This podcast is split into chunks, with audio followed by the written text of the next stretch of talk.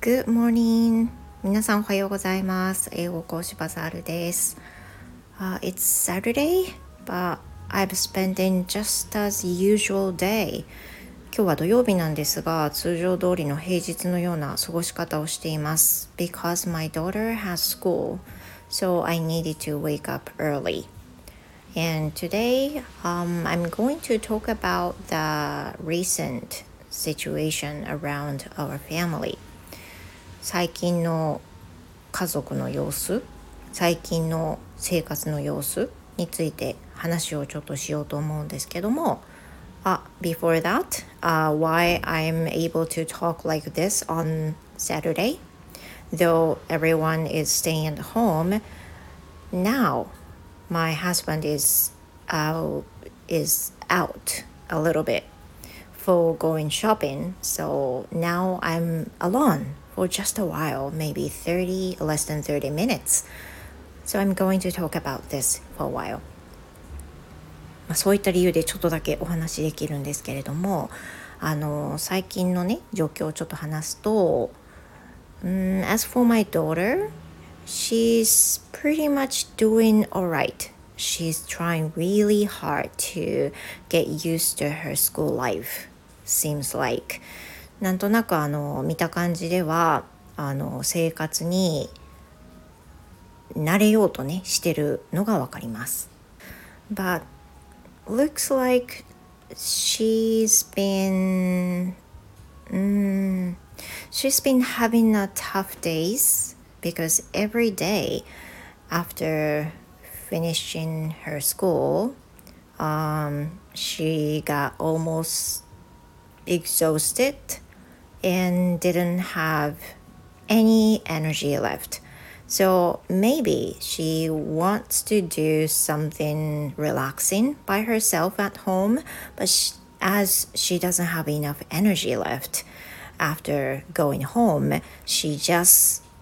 you know, uh, go back to goes back to her room, then relax for a while on the sofa, then you know, starting to fall asleep, then just can't wake up until the next day.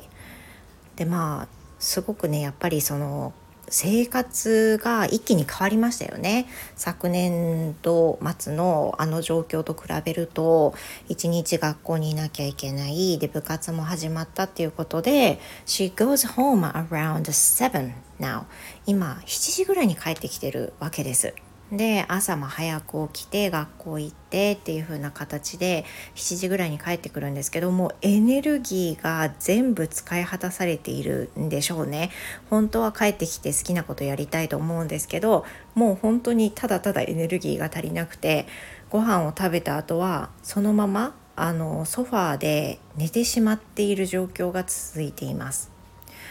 as students needs to do their homework every day um, they need to do it they need to do it even though they get tired まあ疲れててもねあの 娘たちの学校では毎日まあ課題というものがいわゆる宿題みたいな感じで自主学習ノートをね提出しなきゃいけないわけなんですよだからまあどんなにしんどくてもそれは毎日提出が必要なんですけれども As I said, she doesn't have enough energy left. Uh, she just can't finish, can't finish it on the day. まあその日のうちに終わることができなくて結局もう寝落ちしちゃうわけです。then she can't even take a bath あとはねお風呂も入れないんですよもう寝ちゃ寝落ちしちゃうから so what we have to do is to just wake my daughter up around 5 or so then she started to wake up she she takes a shower and then starts to doing her homework before going to school で今、まあ、ほぼほぼ毎日この状態になってるんですけどあのエネルギーがなくてあの前日に宿題とかねできないお風呂も入れないで寝ちゃうから何どうなっちゃうかっていうとその分早く起きなきゃいけなくなるわけですよね。だから起こしてで宿題するのとお風呂入る時間を確保しなきゃいけないんで起きてシャワー入ってで、えー、部屋で宿題して宿題しながら朝ごはん食べてっていう風な感じの生活が毎日毎日続いています。There's just a one day that she could completely finished her assignment and take a shower. 多分ねあのその日のうちに宿題とシャワーが終えられたのって平日でたった1日じゃないかなと思います。多分本当にそのぐらいほとんどが毎日そうなってるんですよね。であの What happens to me every day is I I I had um I have a headache because I need to wake up early. For some reason, I don't know why, but maybe I need some more sleep.